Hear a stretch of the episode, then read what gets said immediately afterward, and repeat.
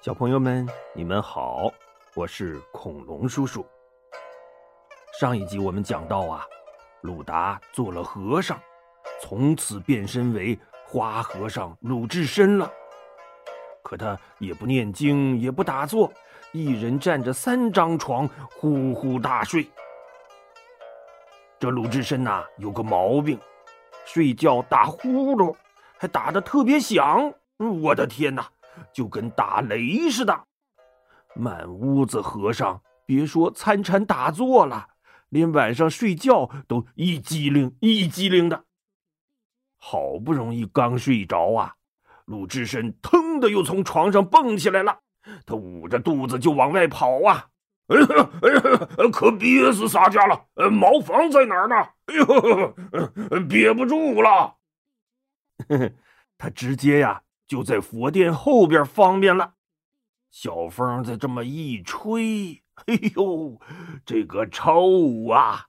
得，这下和尚们谁都睡不着了，只好捂着鼻子，堵着耳朵，数了他一晚上呼噜。第二天一大早啊，和尚们打着哈欠，揉着黑眼圈，一起去找智真长老告状。说智深不仅睡觉打呼噜，还随地大小便，这么没素质的人，长老您可不能把他留在寺里呀！长老脸色一沉，胡说，他以后肯定会改的，你们都回去吧，不许再跟我打小报告了。得，打这儿以后啊，再没人敢来告鲁智深的状了。呵呵。就这么着，鲁智深在五台山上啊，每天吃饱了睡，睡饱了吃，也不念经，也不打坐，游手好闲的混了四五个月。他那颗不安分的心呐，终于按耐不住了。这一天呐，鲁智深溜溜达达的走出山门，抻了个大大的懒腰。嗯天气虽然有些冷，可眼前的天高地阔，还是让他感觉到了久违的自由啊！他信步走到半山腰的亭子里坐了下来，自言自语的说：“哎，还是外边好啊！在寺里天天萝卜白菜的，都快把洒家饿瘪了。哎。”要是有一坛好酒，那可就太美啦。他正咂巴着嘴儿呢，忽然山下传来一阵歌声，一个小伙挑着两个大桶，哼着小曲儿，摇摇摆摆的走上山来，一直走进半山亭里，才放下担子，坐下来休息。俗话说。馋猫鼻子尖呐！鲁智深嗅了嗅鼻子，立刻瞪大了眼睛，直勾勾的盯着那两个大桶。哎，小哥，你的桶里装的什么呀？酒啊，好酒。小伙漫不经心的说。鲁智深一下子来精神了，他咽了咽口水，走上前问：“嘿嘿嘿呃，小哥。”你这酒是要挑到哪儿去啊？啊，当然是要挑去文殊院呐！啊，好啊！那些假正经的臭和尚不让俺喝酒，原来背地里自己偷着喝。嘿 呃，小哥，你卖几碗酒给洒家，一会儿俺回寺里取钱还你。小伙子连忙摆手：“啊，不行不行！”这些酒是卖给寺院里帮工的伙计们的，长老有严令，不许我卖酒给寺里的和尚，否则就别想在附近做买卖了。我住的房子都是文殊院的呢，哪敢卖酒给你喝呀？鲁智深一愣，挠着大光头，陪着笑说：“呃，呵呵呃，小哥，你就偷偷卖给洒家。”俺不说，你不说，又没人知道。啊，不行不行，这酒不能卖给你。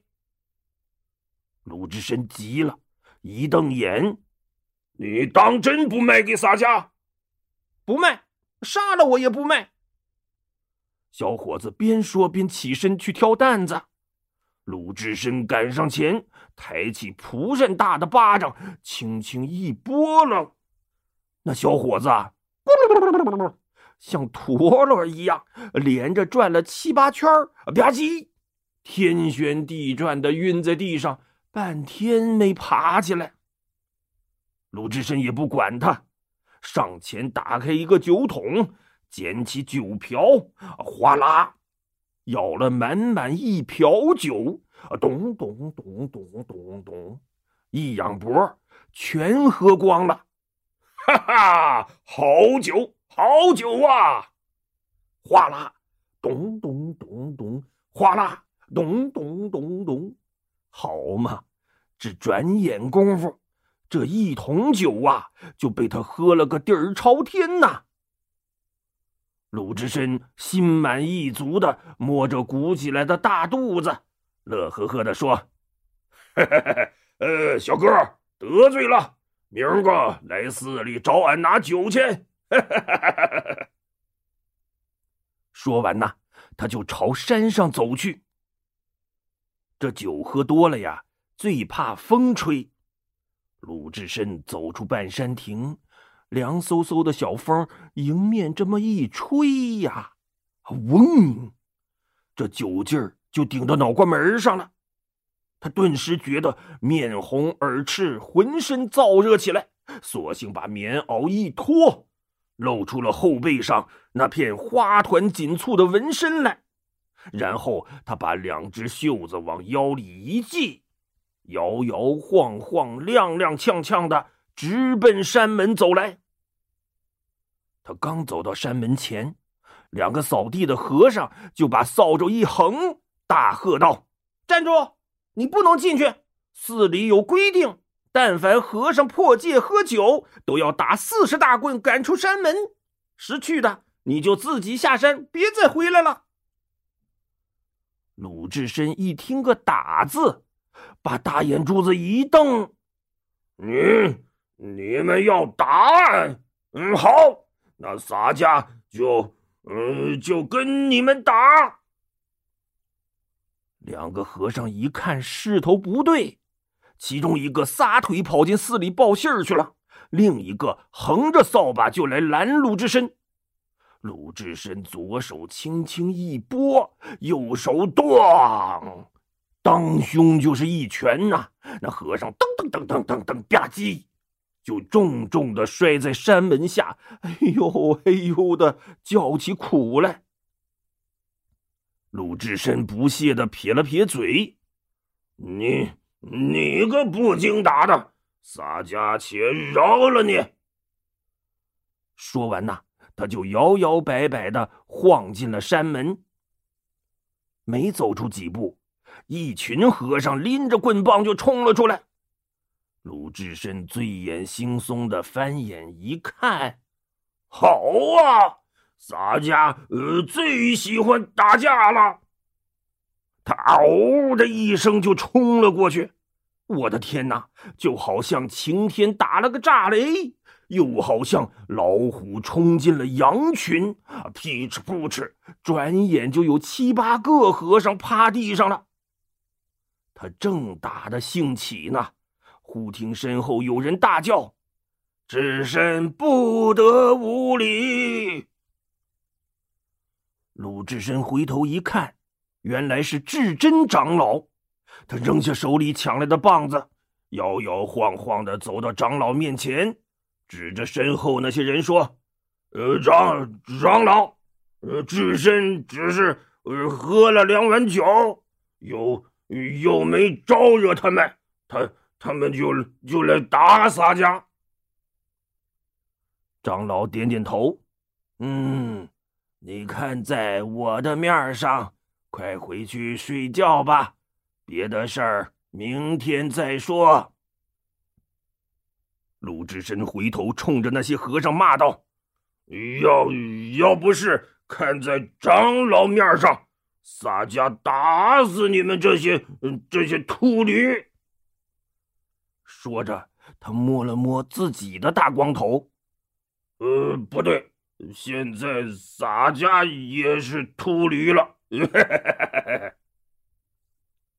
说完呐，他就跌跌撞撞的回到屋里，往床上一倒，呼噜呼噜的睡着了。这时啊，和尚们鼻青脸肿的围住长老说：“ 长老啊，今儿个您都看见了，这样的野蛮人不能再留在寺里了呀。”长老沉着脸说：“智深虽然现在鲁莽。”将来的成就却不可限量，你们都别说了，明儿个我批评他就是了。说完呐，就转身走了。和尚们这个气呀，纷纷抱怨这长老也忒偏心眼儿，忒护短了。第二天吃完了早饭，长老把鲁智深叫到跟前问。智深，你知道自己昨天闯了什么祸吗？呃呃，洒家喝酒了。还有呢？还有，呃，俺喝多了就回来睡觉了。哼，你喝多了耍酒疯，把寺里的师兄弟们都打伤了，你一点都不记得了？鲁智深挠了挠大光头，嗯，嗯，不记得了，喝断片了。出家人就得守出家人的规矩，不能喝酒。要不是看在赵员外的面上，我就把你赶出山门了。以后还敢不敢再犯啦？呃，不敢了，呃，再也不敢了。长老点点头，把他留在屋里吃了早饭，还送了他一套崭新的僧袍僧鞋，又循循善诱的教导了一番，才让他回去了。你看看，这位至真长老是不是很适合当老师啊？哎，就这么着，鲁智深消停了三四个月，他就又待不住了。这一天呐，他又溜溜达达出了山门，站在山顶上看风景。这时啊，已经是春天了，五台山上祥云缭绕，漫山遍野郁郁葱葱，真像人间仙境一样。他不禁喝了一声彩：“嘿，真是好地方啊！”声音在山谷里回荡，清风吹拂着脸颊，让他觉得十分的惬意。忽然，随着那风儿飘来一阵叮叮当当的响声。鲁智深侧耳听了一会儿，不禁笑了起来：“哈哈，这山下肯定是个集市啊！洒家正好去散散心。”于是他跑回寺里取了些银子，就兴冲冲的跑下山去了。哎，还真被他猜对了，这山下果然是一座热闹的集市。那叮叮当当的响声啊，是从一间铁匠铺里传来的。鲁智深走到铁匠铺前，粗声粗气的问道：“哎，伙计，有好钢铁吗？”铁匠连忙放下大锤，招呼他：“呃，师傅，请坐。您要打点什么东西呀？”“哦，洒家要打一条一百斤重的禅杖和一口戒刀。”铁匠吓了一跳，陪着笑说：“呃，师傅说笑了。那关公的青龙偃月刀也就八十一斤重，您要打一百斤重的禅杖。”那怎么使得动啊？关公也是个人，洒家也是个人，怎么就知道俺不如他？铁匠赶紧赔礼说：“哎呦，师傅别急，小的也是好心。这禅杖吧，它太胖了，不好看。拾起来又笨重。呃，要不您就打一条六十二斤重的水磨禅杖吧。不过咱话可说在前头，到时候您使不动，可别怪小人没提醒。嗯，那借刀倒是好办，小人按标准尺寸打造就行了。鲁智深想了想，嗯，好吧，听人劝，吃饱饭，那就听你的吧。两件加起来几两银子啊？啊，一口价五两银子。好，五两就五两，打得好，俺再多赏你点儿。好嘞，五六天后您就可以来取货了。鲁智深付了银子，离开铁匠铺，继续东张西望的往前溜达。他找什么呀？嘿嘿，找酒馆呗。可没想到啊，这整个集市都是文殊院的地产，连问了几家酒馆都不敢卖酒给他喝。鲁智深咂巴咂巴嘴儿，俺这馋虫上来，忍不住可怎么办呢？他挠一挠大光头，哎，有主意了。于是啊，他溜溜达达的走进村头一家小酒馆，往桌前一坐，叫道：“老板，俺是过路的和尚，买碗酒喝。”店老板走过来，上下打量打量他，问道：“和尚，你从哪儿来呀？”“哦，俺是行脚的和尚，云游路过这里。”店老板盯着他说：“哦，您要是五台山的师傅，我可不敢卖酒给你喝。”鲁智深摆摆手：“什么五台山、六台山呢？洒家不是，快拿酒来，要大碗的，有肉有菜，也都端上来。”老板应了一声，不一会儿就摆了满满一桌子。鲁智深这下可过了瘾了。他把袖子挽起来，甩开腮帮子，啊，顿顿顿顿顿顿，这一顿风卷残云呐！店里那一大桶酒啊，眼看着就见底儿了；那一大锅肉，眼瞅着就只剩下一个大鸡腿了。店老板都看傻眼了，心说：这哪是出家的和尚啊？这就是一个混世魔王啊！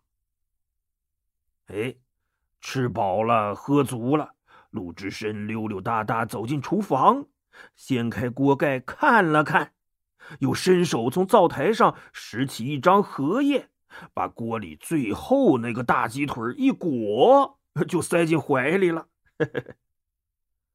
他一手摸着圆滚滚的肚子，一手掏出几两银子扔给了老板。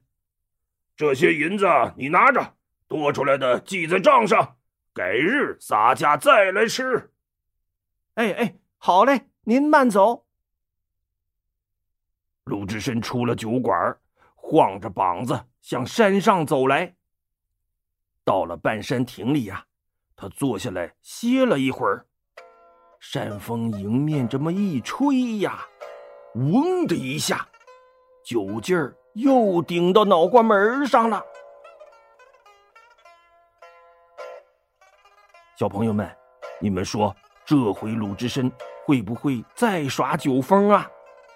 嗯，恐龙叔叔下一集再告诉你吧。好了，今天的故事就讲到这里，小朋友们再见。